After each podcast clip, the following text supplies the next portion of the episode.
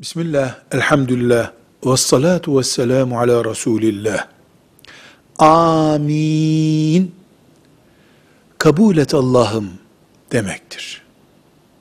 Fatiha suresi mesela olduğu gibi kulun Rabbine yalvarması olduğundan Fatiha suresi bittiğinde namazda da olsak, dışarıda da olsak amin deriz.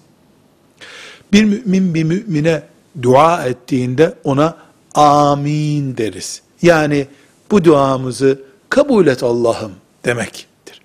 Ümmeti Muhammed'in duasında kullandığı farklı bir ifadedir bu. Amin. Kabul et Allah'ım. Velhamdülillahi Rabbil Alemin.